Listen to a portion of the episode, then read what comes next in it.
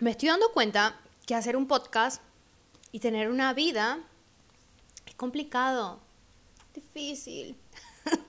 Pero el fin de este proyecto es hacerlo constante, salga lo que salga, pase lo que pase. Entonces, aunque en algunas semanas no esté, voy a seguir posteando el siguiente episodio, cueste lo que cueste. y hoy, para continuar, vamos a hablar de incomodidad, cosas incómodas. ¿Estás listo?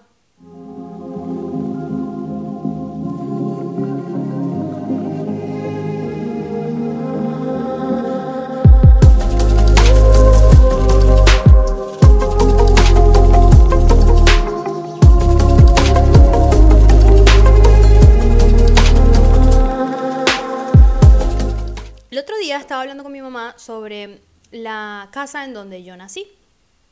Una casa en donde yo viví durante los primeros 17 años de mi vida. Y eh, esa casa en sí yo sabía que había sido construida, no había sido comprada, pero no sabía o no recordaba los, los detalles de cómo había sido construida. Entonces mi mamá me cuenta que esa es una casa, en realidad fue un terreno que compraron mi abuela y mi abuelo cuando empezaron a salir, tenían 20 años cada uno, y ellos necesitaban hacer su casa.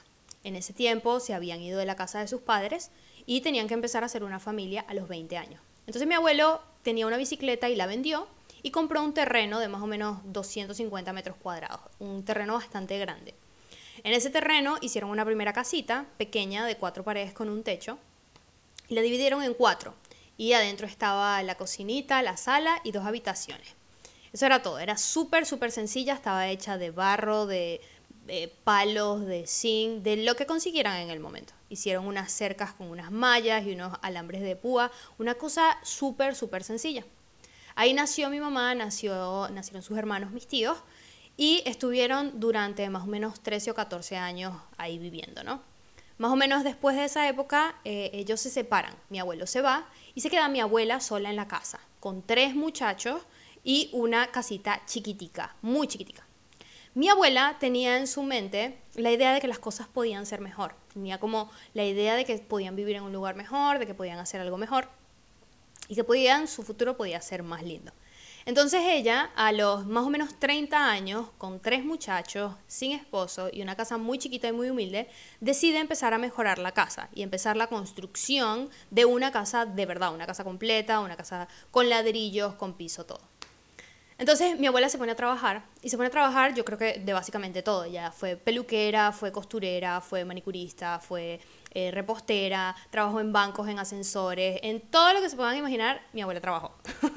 y lo hizo con el fin obviamente de mantener a sus hijos, pero también tratar de construir una casa. En ese tiempo había algo que se llamaba bolsos, que era básicamente 10 eh, amigos se reunían, ponían dinero y después eh, todo el dinero iba a una persona y después esa persona iba pagando por partes y después el dinero cada mes se iba rotando entre los amigos. Entonces tú recibías una gran cantidad de plata un mes y después lo ibas pagando por partes en los meses siguientes. Ella hacía eso cada 10 meses. Entonces cada 10 meses recibía una buena plata que ponía en la casa, que invertía en su casa, en la construcción, y después quedaba pagando ese dinero durante 10 meses más. Mi mamá recuerda que era absoluta pobreza y que tenían que comer lo que tenía que comer, que no había lujos para nada, que no había nada. Pero mi, abuela estaba súper enfocada en la creación de esa casa. Entonces se tenían que mudar de un lugar a otro, tuvieron que vivir en otro lugar durante un tiempo mientras hacían las cosas importantes de la casa. Después pasaron por todas las remodelaciones y la construcción, entonces a veces un techo o una pared quedaba muy pequeña, entonces se escuchaba todo de un lado a otro y pasaba un tiempo hasta que pudieran arreglarla. Fue un proceso largo, grande, extendido. Pero mi abuela siempre tenía en la mente cómo iba a hacer su casa. Entonces yo Nací en una casa de más o menos 200 y pico de metros cuadrados, ni siquiera sabemos exactamente cuánto mide. Una casa enorme. Mi casa, esa casita donde nací, tiene un porche delantero con un patio y unas rejas espectaculares que son las únicas así de lindas de la cuadra que se mueven, se abren y se cierran. Tiene eh, matas por todos lados, árboles por todos lados tiene una sala enorme, un comedor enorme, tiene cinco habitaciones, tiene como un espacio afuera con una casita pequeña que ella usa de eh, costura, un, centro de costura, tiene un baño gigantesco, tiene una cocina enorme con una isla central. Tiene habitaciones que tienen balcones, o sea, es enorme, enorme, enorme. Y después abajo tiene, hizo como un segundo piso hacia abajo para hacer todo un espacio gigante de, eh, herramientas y cosas para guardar. Y tiene todo un porche para atrás que tiene árboles y plantas y mangos y aguacates y felicidad.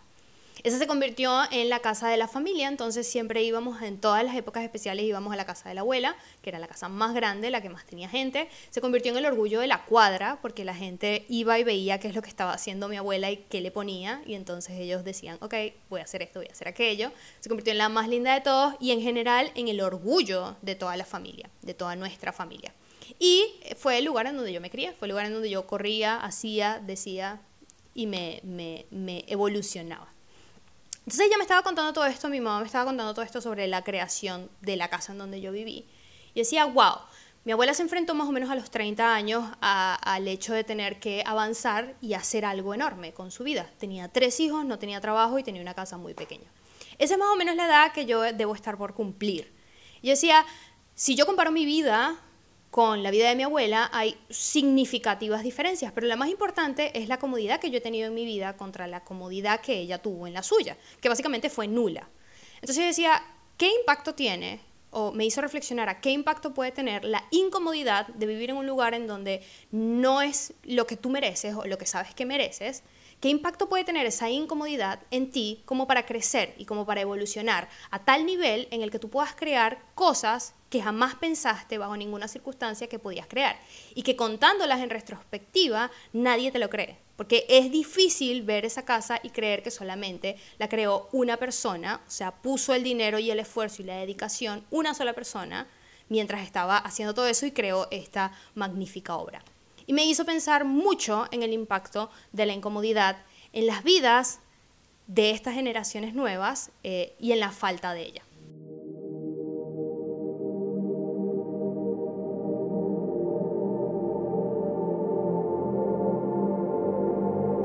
Buscando historias sobre la incomodidad me encontré con la historia del cangrejo ermitaño.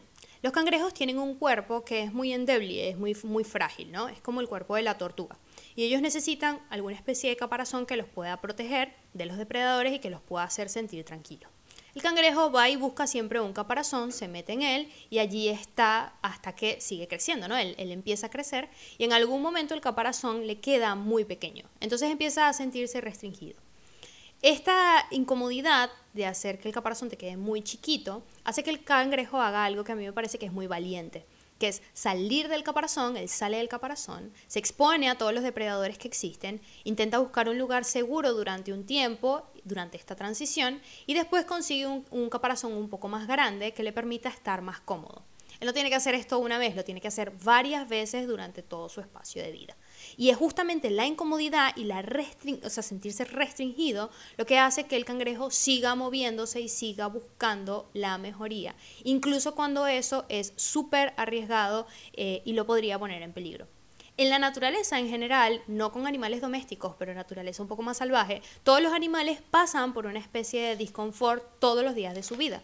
Y ellos se entregan a este disconfort para lograr crecer y evolucionar y reproducirse de todas maneras. Entonces esto me pareció muy interesante y me llevó eventualmente a La crisis del confort, que es un libro de Michael Easter.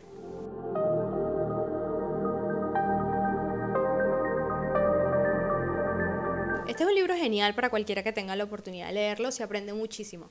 Pero una de las cosas más interesantes eh, de las que se habla es que si nosotros agarramos toda nuestra existencia, todos los tipos de humanos que hemos sido Homo sapiens, erectus, todo el mundo, nosotros tenemos más o menos 2,5 millones de años en este planetix. Y dentro de esos 2,5 hemos agarrado 100, los últimos 100 años, para trabajar la incomodidad en nuestras vidas. Entonces, desde hace 100 años nosotros hemos podido empezar a experimentar lo que es tener un auto, una televisión, una cámara, el Internet hace 30 años más o menos que salió, son cosas relativamente nuevas. Son tan nuevas en realidad que representan, según el libro, un 0,0004% de toda nuestra existencia. Entonces es algo sumamente nuevo, a pesar de que nosotros estamos acostumbrados a que siempre ha sido así, sobre todo la gente joven. Y esto ha creado ciertas cosas buenas, pero también ha creado eh, muchas cosas malas. Explicaban, por ejemplo, que un humano en tiempos anteriores, en donde nada de esto existía, se dedicaba a cosas mucho más pesadas y problemas más difíciles, como por ejemplo recolectar comida, eh, cazar, eh, construir cosas importantes. Y el cuerpo, nuestro cuerpo está hecho para eso, nuestro cuerpo está diseñado para poder atacar esos problemas.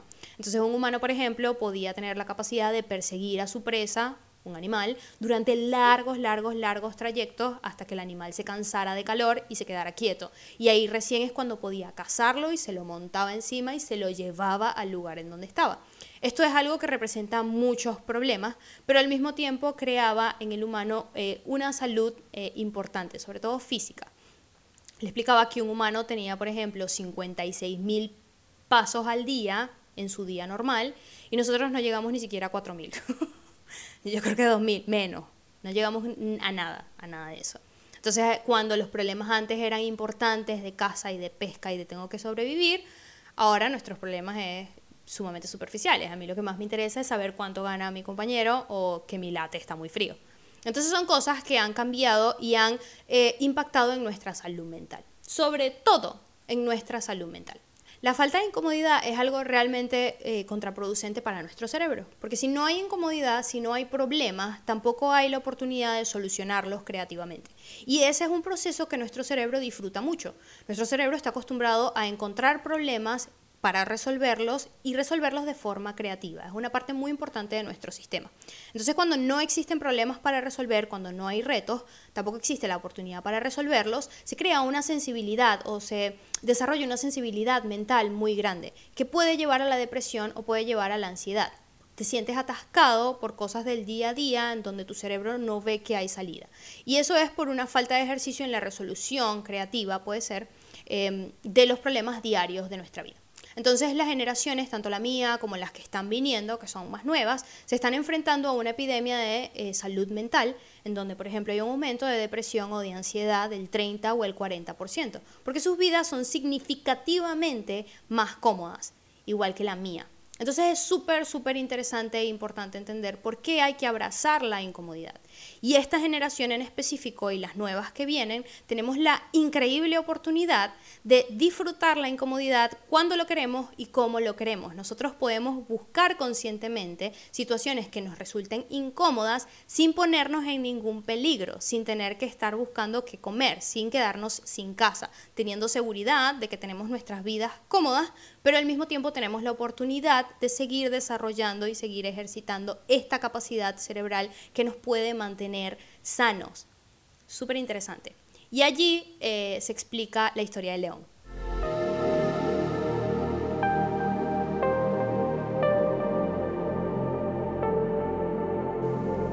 Existían tribujantes que mandaban a sus integrantes, sobre todo a jóvenes, chicos jóvenes que estaban a punto de convertirse en adultos, los enviaban a la selva solos para que pudieran em, sobrevivir. Y en esos encuentros los hacían enfrentarse a leones o a tigres.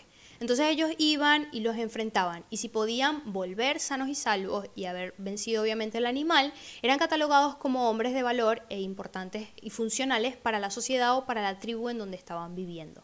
Entonces yo me imagino ser una madre de esta tribu y saber que mi hijo va a ir a literalmente enfrentarse a la boca del león y que si no sobrevive, no sobrevive. O me imagino ser uno de esos chicos y decir, en algún momento yo me tengo que enfrentar a un fucking león y lo tengo que matar para poder seguir viviendo mi vida normal.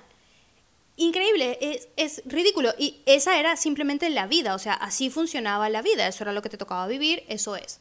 Entonces es muy interesante cuando uno no tiene salida, cuando la vida es así, ver qué cosas haces para poder sobrevivir. Y te da como una eh, lógica real de cuál es tu eh, capacidad. Entonces, la capacidad de decir que un humano puede vencer a un león, que puede vencer a un tigre, que puede sobrevivir en la selva solo, son cosas extremas, claro, no es necesario hacer nada de eso, ni ponerse en peligro para probar eso, pero es increíble pensar que hay humanos que pudieron hacerlo. Entonces es interesante que cuando uno va a hacer algo nuevo, algo que nunca hizo, algo que piensas que no puedes hacer, siempre sucede que en algún momento de esa actividad tu cerebro te dice, no puedo más, ya está.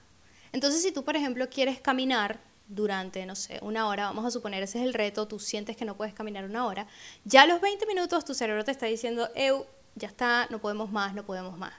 Pero es fascinante y mágico ver como si sigues caminando, eventualmente vas a llegar a la meta. Eso quiere decir que tú pensaste que el punto final y tu límite estaba acá, pero en realidad llegaste acá.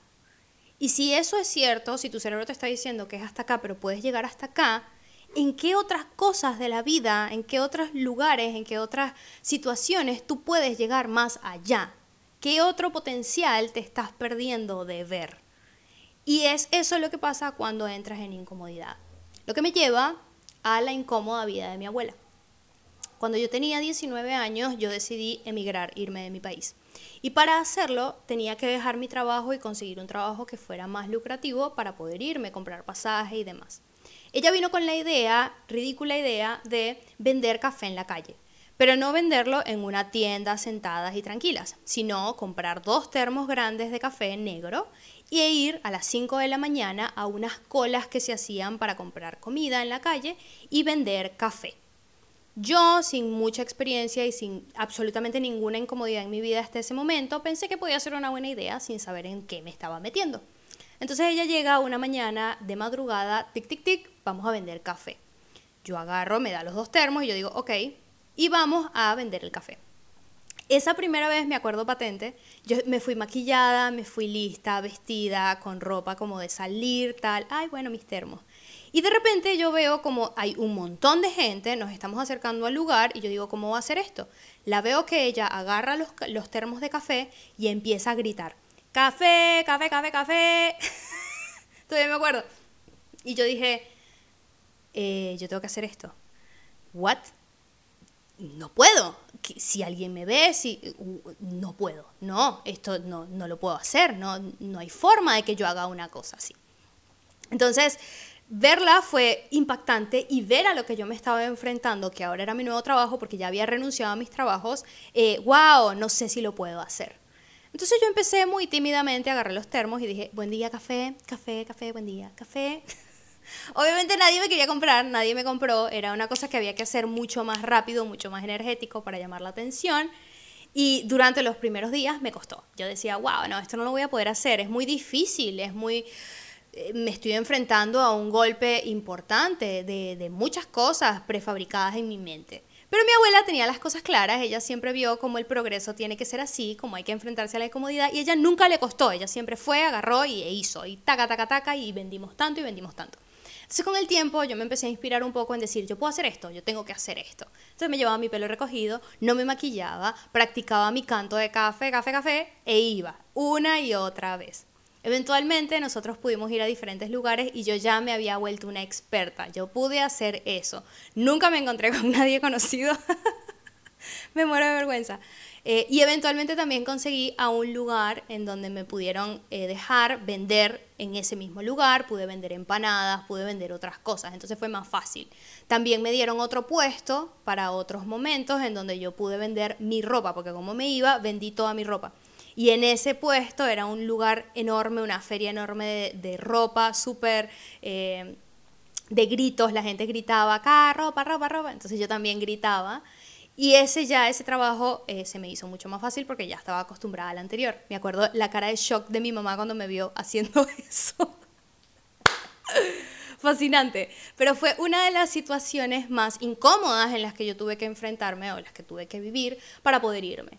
Hasta este día, hasta el sol de hoy, mi abuela todavía sigue vendiendo café en la calle. Ella prosiguió con eso. Simplemente por el hecho de que ella tiene que mantener su mente ocupada. Ella construyó una casa enorme, hizo una casa, una familia enorme y ahora sigue trabajando. Tiene setenta y pico de años. Abuela, si me está viendo, una joya, un oro. Y fue la persona que me introdujo como eh, maestro a la forma de vida, a, la capacidad de vida que te puede dar entrar en situaciones incómodas constantemente. Yo después me fui del país y me enfrenté a la emigración, que no es nada fácil y que tiene muchos retos para resolver, que gracias a esta situación previa pude resolver exitosamente y acá estoy bien. Entonces invito a cualquier persona que esté viendo a que traiga leones imaginarios a su vida. No tienen que ser leones literales, no tenemos que enfrentarnos a cosas feas. Eh, tenemos la posibilidad de hacerlo de una forma normal, con algo que sientas que no puedes hacer, solamente para sorprenderte de que sí puedes hacerlo con esfuerzo y que sí puedes salir de esto con un poco de creatividad.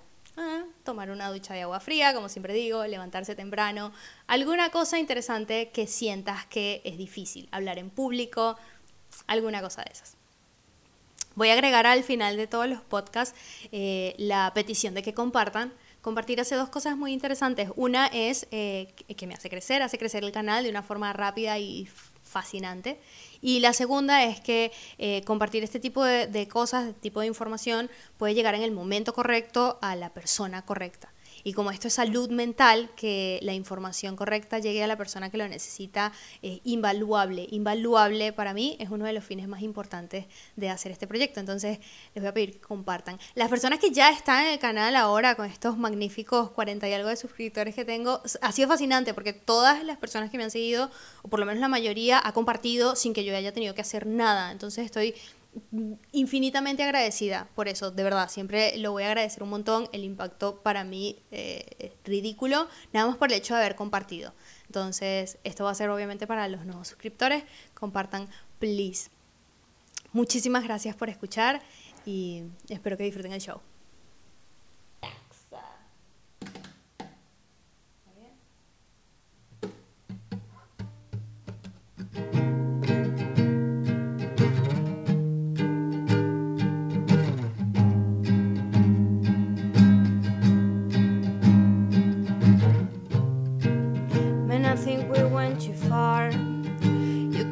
Stop to dance. Don't let them stop to dance.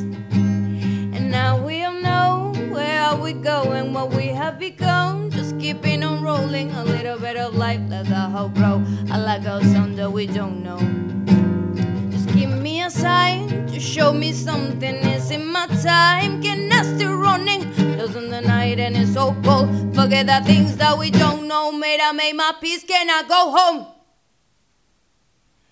Am I alive?